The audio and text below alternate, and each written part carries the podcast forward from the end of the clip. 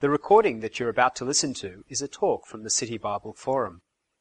We would appreciate you respecting our copyright by not making copies of this talk or altering the content in any way. We hope that you find the material beneficial. If you would like more information on the City Bible Forum, you can visit us on the web at citybibleforum.org. Okay, folks, uh, great to see you here. Well done for uh, taking back lunch hour. Uh, yeah, as Lachlan said today, I hope that what we'll do is a short talk with uh, much more uh, Q&A uh, because the issue we're talking about today generates, how can I put it, a lot of interest and often a lot of angst. So let's, let's talk about it. Quick question to begin with. Can you work out what is the common theme in all these movies? Oh, by the way, I should say, City Bible Forum as an organisation does not necessarily endorse all of these movies, nor does the speakers admit to having actually seen them all. Okay, now that I've covered. Uh, here we go. Oh, by the way, if you want to SMS questions to Lachlan, that's the SMS number. That will come up uh, often, but I hope that uh, Russ is walking around later uh, with a microphone and you'll be able to uh, ask your questions uh, old school. Okay, here's those movies. If you work out the common thread. Mel Gibson in Payback, um, The Count of Monte Cristo, Hamlet, Mel, Mel Gibson again. Been waiting for them to make Hamlet 2, but they, they haven't. Uh, Machete, that's your uh, kind of an art house, your thinking person's movie, came out a couple of years ago. Uh, Man on Fire with Denzel, Kill Bill, Volume 1. The First Wives Club, The Help, uh, from a uh, interesting book. If you've seen that one, it's uh, very memorable. Uh, now, there's eight different movies that are very different. You've got movies as uh, different as uh, Machete, which is a B-grade blood and guts thing, and The Help, uh, or The First Wives Club and Kill Bill. They're totally different, and yet anyone pick the common theme, what they're about? Sorry? Revenge. Revenge. Yes, absolutely. Why? Because, well, revenge sells. Yeah. Uh, here's some interesting quotes about revenge. Gorgeous hair is the best revenge. And that's, Ivana Trump, not Donald Trump. Okay, said that. But I think his hair's gorgeous as well. Uh, Ivana was his, I think she was his first wife. Uh, she's no longer married to uh, Mr. Trump. Um, Russ, we've got a problem. Is that all right? Um, this is Friedrich Nietzsche. It is Thanks, mate. We go back. Uh, there we go. Thank you. My fault. Uh, Friedrich Nietzsche, a German philosopher, I think he died in 1900. It is impossible to suffer without making someone pay for it. Every complaint already contains revenge. Or Stieg Larsson, uh, he's the uh, Swedish author who wrote The Girl with the Dragon Tattoo. Uh, to exact revenge for yourself or your friends is not only a right, it's an absolute duty. Or the one that I like, Alfred Hitchcock, revenge is sweet and not fattening. now, it is sweet? Uh, there's many different kinds of revenge. Now, you know, the movies are all full of uh, kind of uh, violence, blood, and thunder kind of revenge, except for the help, which is perhaps the most. Anyway, I won't say what happens, but it, it's pretty nasty revenge that little lady does. Uh, but it's not just the movies, is it? You open a newspaper, uh, almost every day someone has crossed the line and has been some kind of brutal, violent revenge for some wrong that's been done. But there's other ways of revenge as well. You might, someone wrongs you might choose to destroy their reputation or undermine something at work. And, and who does it? Well, kind of appeals to everyone, I put it. There's just a hypothetical possibility that a Prime Minister who was assassinated in office might take revenge by undermining the political party that he or she hypothetically belonged to, and it kind of applies to. everyone. I want to ask you why? Why is revenge sweet? Anyone? And Russ, we might need that start with the microphone soonish. But anyone want to say why is revenge sweet? I know you're going to take revenge, think yourself into it. Why would it be sweet?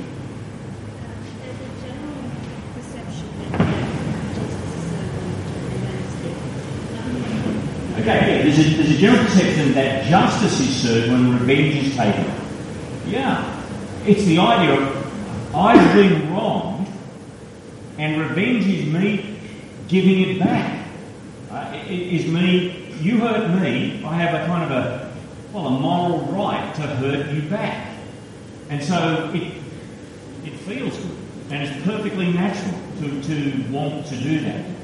Um, now, it's into that kind of, if you like, perfectly natural response to being hurt or injured in whatever way that Jesus of Nazareth says the following. even if they sin against you seven times in a day, and seven times come back to you saying, I repent, repent meaning I, I turn around, I, I come back, like I, I come back, I essentially say, I'm sorry. You must forgive them. Jesus saying, forgive even up to seven times a day. What does he mean? What does it mean to follow Jesus? Can you really expect people to live this way? If you have a look in your program, you'll see on the left hand side, uh, we've been working our way through Luke's Gospel. We're up to chapter 17. I'm going to read those 10 verses and then give you a moment or two to have a, a think um, and see what questions or comments you have, and we'll do it that way. So here we go. Luke chapter 17 from verse 1. Jesus said to his disciples, Things that cause people to stumble are bound to come, but woe to anyone through whom they come. It would be better for them to be thrown into the sea with a millstone tied around their neck and to cause one of these little ones to stumble. So watch yourselves. If your brother or sister sins against you, rebuke them. And if they repent, forgive them. Even if they sin against you seven times a day and seven times come back to you saying, I repent, you must forgive them. The apostles said to the Lord, Increase our faith. He replied, If you have faith as small as a mustard seed, you can say to this mulberry tree, Be uprooted and planted in the sea, and it will obey you. Suppose one of you has a servant ploughing or looking after the sheep. Will he say to the servant when he comes in from the field, Come along now and sit down to eat? Won't he rather say, Prepare my supper, get yourself ready and wait on me while I eat and drink? After that, you may eat and drink. Will he thank the servant because he did what he was told to do? You also, when you have done everything you were told to do, should say, We are unworthy servants. We have only done our duty. Um, just one question that kind of uh, in a discussion we were having there this morning was, if what if I go out of my way to try and forgive somebody, but they don't want to accept my apology? What do I do in that situation? Is there a biblical reference there? Okay, so Jesus says if someone comes back to you and says, I repent, meaning really I turn around, it's not exactly the same as saying I'm sorry, but it's close enough. I, I turn back and he says, You've got to forgive them. And notice, look at 17 verse 1. Jesus is speaking to his disciples. This is to those who would follow him, those who would call themselves Christians, people who follow Jesus as their Lord and Master. He's saying, this is how you've got to live. If someone doesn't come back like that, there's, there's some debate about do you forgive them anyway. Notice Jesus says here, if they repent, if they come back, you need to forgive them. Uh, sometimes you hear when there's a particular a tragedy or someone who's some, sometimes maybe someone's killed or some crime committed, and the person who's wronged is a Christian, and they say, "Oh, we forgive these people," even sometimes when they haven't been caught or whatever. We just want to say we forgive. I'm not sure that Jesus calls Christians to do that. Why? Because ultimately, the goal of forgiveness is is reconciliation, is bringing the two parties together. And the Christian person, one who follows Jesus, is to be the one with a hand outstretched offering forgiveness. But until someone will actually accept that, until someone comes back and admits they're wrong, you can't have the final reconciliation. For the person who's not repentant, and we're talking here about serious things. I don't, I don't mean someone does something that mildly annoys you or they forget to put their right hand indicator on in the traffic and you have, you know, like, I, I don't think that's the case. It's something significant. Uh, for the person who isn't repentant, won't turn around, won't admit that, uh, the New Testament says this. Let me see I. Uh, okay, this one. You're, you're not to take revenge. You're to, for the Christian person, is to leave it with God. Right? To, to if you like, uh, for a sporting analogy, if you're a cricket fan, it would be to let it go through to the keeper, which is God. Let me read this with you. Romans chapter 12, the Apostle Paul says this If it is possible, as far as it depends on you, live at peace with everyone.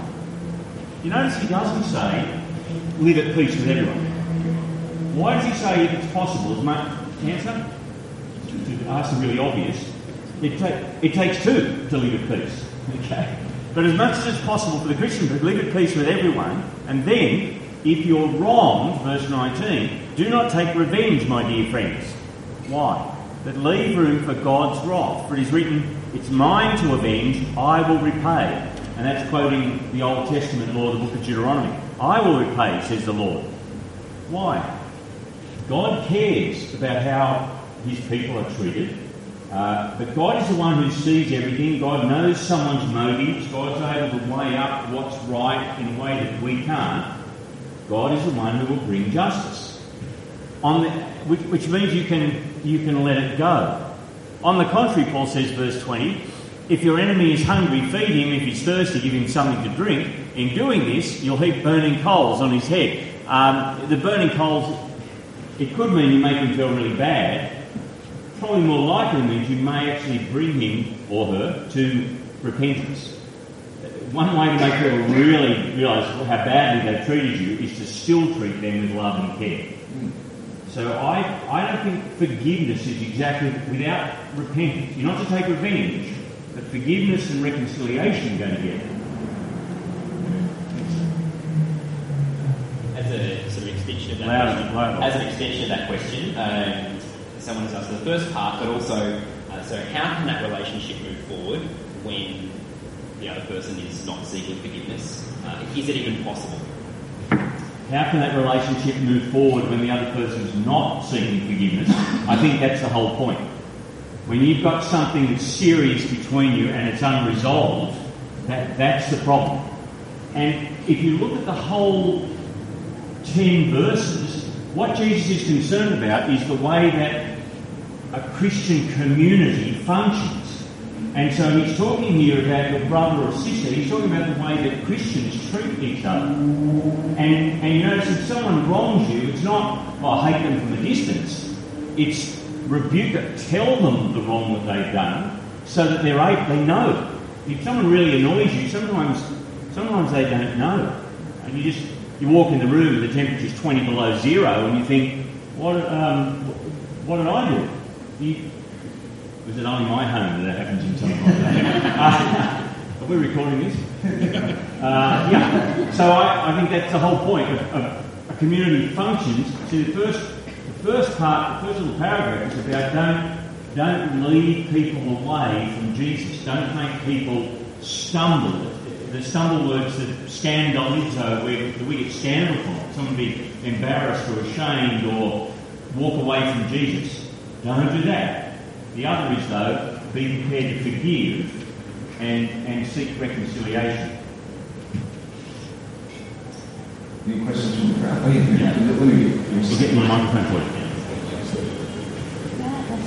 I just had a comment about um, verse 19, where it's, if it's in the context of a community of Christians, and God saying, It's mine to avenge and I will repay. Because of salvation, because of what Jesus has done, all of the offense that we're going to give, uh, suppose, our offensive conduct that we're going to make against other people, and their offensive conduct towards us, it's, it's comes from the context where Jesus already paid for that offense. Yes. And so it's actually easier for us to forgive someone because they're actually free of that guilt or that condemnation because Jesus already paid the price and God's taking that. Anyway, it was, I just thought it was interesting. Yes, the, uh, the whole Christian message is about God actually paying the price so that people can be forgiven. Yeah, and and the the follower of Jesus is the motivation that Jesus gives again and again for being able to forgive people. Um, so, for example, the, um, like the, there's a parable in Matthew chapter 18 about the servant who's forgiven this much, and then he doesn't want to forgive someone a little bit. The point of the parable being, you trust Jesus, God's forgiven us that much, that much, And, and we should be able, to, therefore, to give that same forgiveness to other people who've only wronged us this much. That, that's, that's the point of being able to forgive. Got another one come through on SMS. Uh, our, is forgiveness continuous? Uh, so, you know, if we thought we'd forgiven someone, but it keeps popping up for us in our heads, uh, do, we, do we keep forgiving them again and again? Or, yeah, is forgiveness a continuous thing? Right. Is forgiveness a continuous thing that keeps popping up in our heads again and again? I guess it, I, I, I think there's two different issues there. You see, Jesus says in verse um, in three and four, or in verse four, about if someone comes back seven times in a day and says, "I repent, forgive them." Uh, if that literally happens seven times a day, you have to doubt someone's sincerity, that they're not really genuinely repenting. But I think what Jesus is saying is kind of uh, hyperbole, uh, exaggeration for the point of, of um, effect. He's saying, don't keep records of wrong. Keep, keep. It's not like oh, someone gets to eight times in the day, that's it, you're gone. No, no. Um, uh, he's saying, don't, don't keep records of wrongs keep being ready to forgive. Now you might want to come back later. It's not the same. Forgiveness is not the same as saying it never happened, and it's not the same as saying there's no consequences. So we're trying to understand exactly what is forgiveness. That might be another question. But what might lie behind the question is this: What if someone wrongs me, and I I can't feel like I forgive? Um, you know, there are times when uh, there are times when someone may hurt us and, and we determine that we will forgive them, but you can't forget it. That's all right. I don't think there's anywhere in the Bible says you've got to forget it. In fact, sometimes it's a good thing not to forget it. Uh, but it, it can take a long time to go from I decide that I will forgive you to I feel that I've forgiven you. And forgiveness is not primarily an emotion. Forgiveness is primarily a decision how you act towards somebody. But it, you know, the, the, the emotional baggage can still be coming along the tracks to catch up with the decision. Uh, any other questions from the floor? Uh, just want to ask something about uh, one of the questions about take an eye for an eye. Uh, I remember take an eye for an eye. Oh, I don't know, yeah. Yeah. Uh, I remember I read a bit about it from the Sermon on the Mount, probably. But uh, is there somewhere else in the Old Testament also talk about that? Uh, can you give us a bit of a context on Yes, an eye for an eye, whatever number that is. Uh, number five. Number five. Okay. Ever watch those cooking shows where they say, here's one I prepared earlier? Um, I just figured, it, good question. The eye for the eye thing, um, the lac, uh, lex talionis means the law of the tooth, okay, or the, the law of the like tooth and claw. From the book of Leviticus says, anyone who injures their neighbour is to be injured in the same manner. Fracture for fracture, eye for eye, tooth for tooth. The one who's inflicted the injury must suffer the same injury. Now, is that reinforcing vengeance, uh, revenge? No. A couple of things to say. One is, it's actually to limit retaliation and put a limit on retaliation. The way that feuds start is, you know, I knock out one eye, you come back and knock out two, I go, you know, etc. It, it limits it. But the other thing to notice in the context, it's judicial. It's saying the law of Israel, those who were judges, were to inflict penalties like this rather than personal vengeance. In fact, in the Old Testament, God instituted, as he called it, cities of refuge. That is, you accidentally um, you accidentally kill someone or injure someone. There were cities that you could run to, and were like safe havens, so that relatives couldn't come and take revenge on you, and you were there in the safe haven until the judicial system sorted it out. So, in fact, this is about limiting revenge and it's about justice by judicial system. When you get to the Sermon on the Mount, Jesus quotes this and he says, personally, you can do better than that. Personally, don't take revenge. It's not an eye for an eye. Let it go.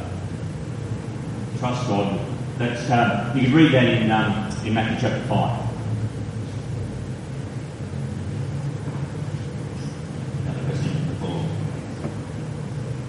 What about um, when somebody won't forgive you?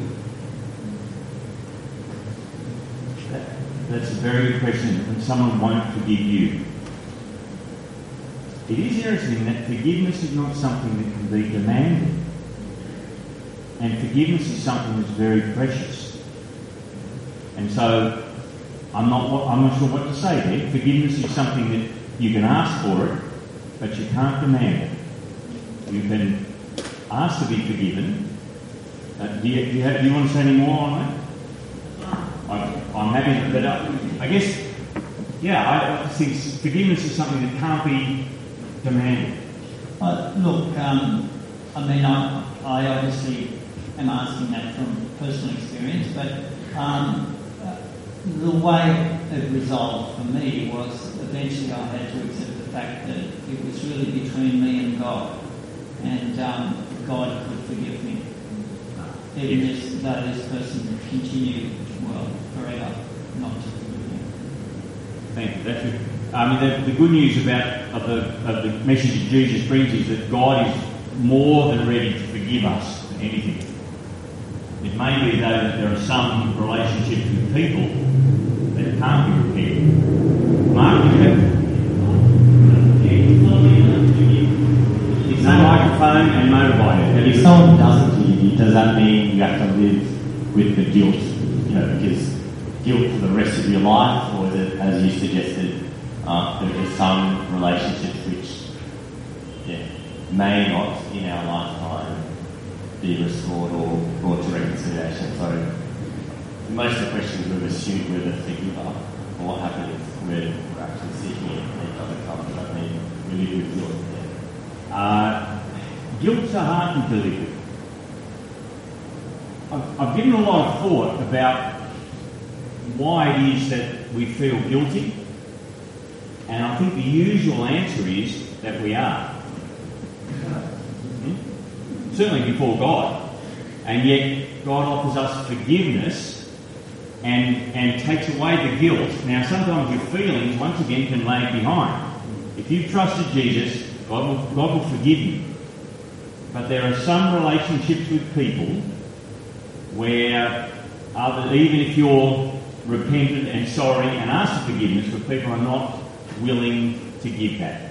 And there are some things that in this life can't be repaired. It's interesting how strong Jesus is on. If, if, you, if we belong to Jesus, God's forgiven us this much, and He's saying we need to be ready to forgive other people. And even if they don't ask for forgiveness, we need to let it go and leave it with God. So I want to ask, why is it that forgiveness is so difficult and, and, and can be painful? The answer is this. If, if Lachlan wrongs me, I have kind of, I, can feel this moral right to hurt him back. To not do that, to say to Lachlan, I, the Bible sometimes will talk about forgiveness in terms of a debt, or sometimes breaking the law, whatever. I will absolve your debt, I'll not hurt you back. It means you've got to absorb the wrong yourself. And it's absorbing that that's, that it's difficult, it costs, it hurts. Of course, the heart of the Christian message is this we've, we've uh, offended God, broken his laws massively in his death. He absorbs the wrong that we've done in the person of Jesus, who dies for us. Forgiveness is very costly. That's why you can't demand it. You just gratefully accept it when it's offered. Other thoughts, questions? Ruby? Verse 5 as to forgiveness about the, Okay. Verse 5. All right. I think that there's a, there's a flow in the argument. Look at verse 5. Jesus has just said, if someone, if someone wrongs you and they come back and say, I repent, you've got to forgive them, and up to seven times in a day you don't keep track of the wrongs. And my guess is their mouths dropped open. And they say in verse 5, the apostle said to the Lord, Well, increase our faith. I, I, man, we've really got to trust you on this one. Um, help us with that. And then Jesus says this strange thing about a mulberry tree. Verse 6, he replied, If you have faith as small as a mustard seed, which is half a match head, you can say to this mulberry tree, be uprooted and planted in the sea, and it will obey you. Once again, I think that's hyperbole. I don't think Jesus is asking you to walk around and find a mulberry tree if you wanted to up and down and you could. That's just not, that's not what he's interested in. In fact, you can't plant a tree in the ocean. What he's saying is a little bit of faith in him, a little bit of trust, can see things happen that you might think are impossible. And particularly in the context, a little bit of faith or trust in him, you will be able to forgive people. I, I think that's what he's saying. You got any more? Have you got time? Uh, yeah, yeah, yeah. We've still got a few more minutes. Does that make sense, Rudy? Is that, yep. We had someone ask about question 12. So, what's the link with the story about the servant serving Peter? Ah, okay. Good question. Right. Um, we're getting trouble if someone dials in 13. That's all. Okay. Let's have a look. What does he say?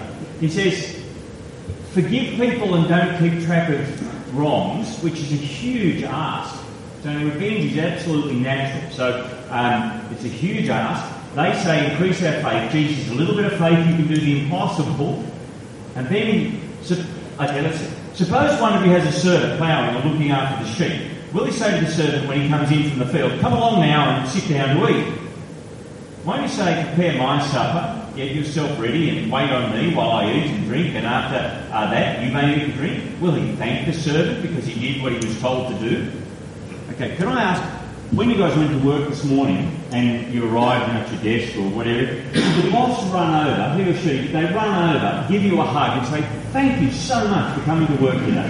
It? No, it didn't happen, did it? No? Why? Well, they kind of took it for granted. It's as if it wasn't you, you didn't get it. He works the City Bible Forum, he definitely didn't get a hug. Uh, yeah, why? Because, well, they pay you and it's your job and you turn up, well, big deal. Thanks, you know, thanks for being here. But you just need to. Okay?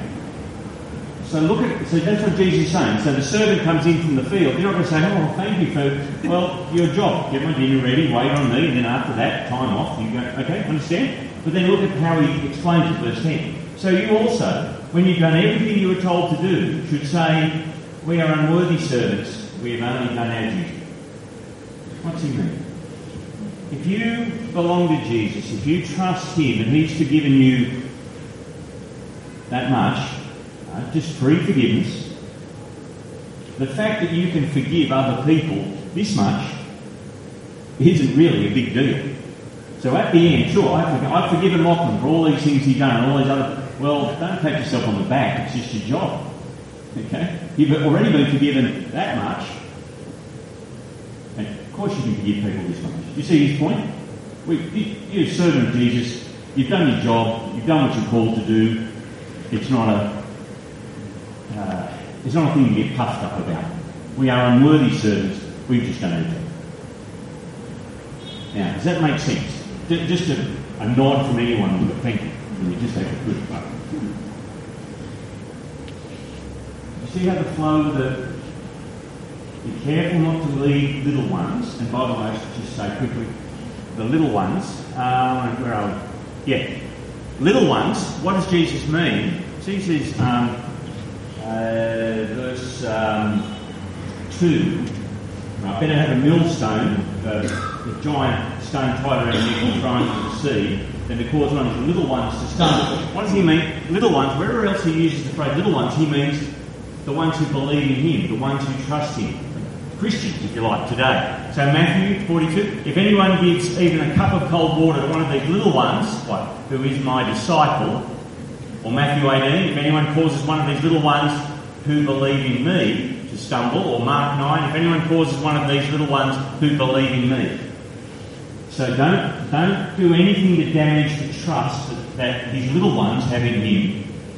And then the other important thing in fact, that is be prepared to forgive each other.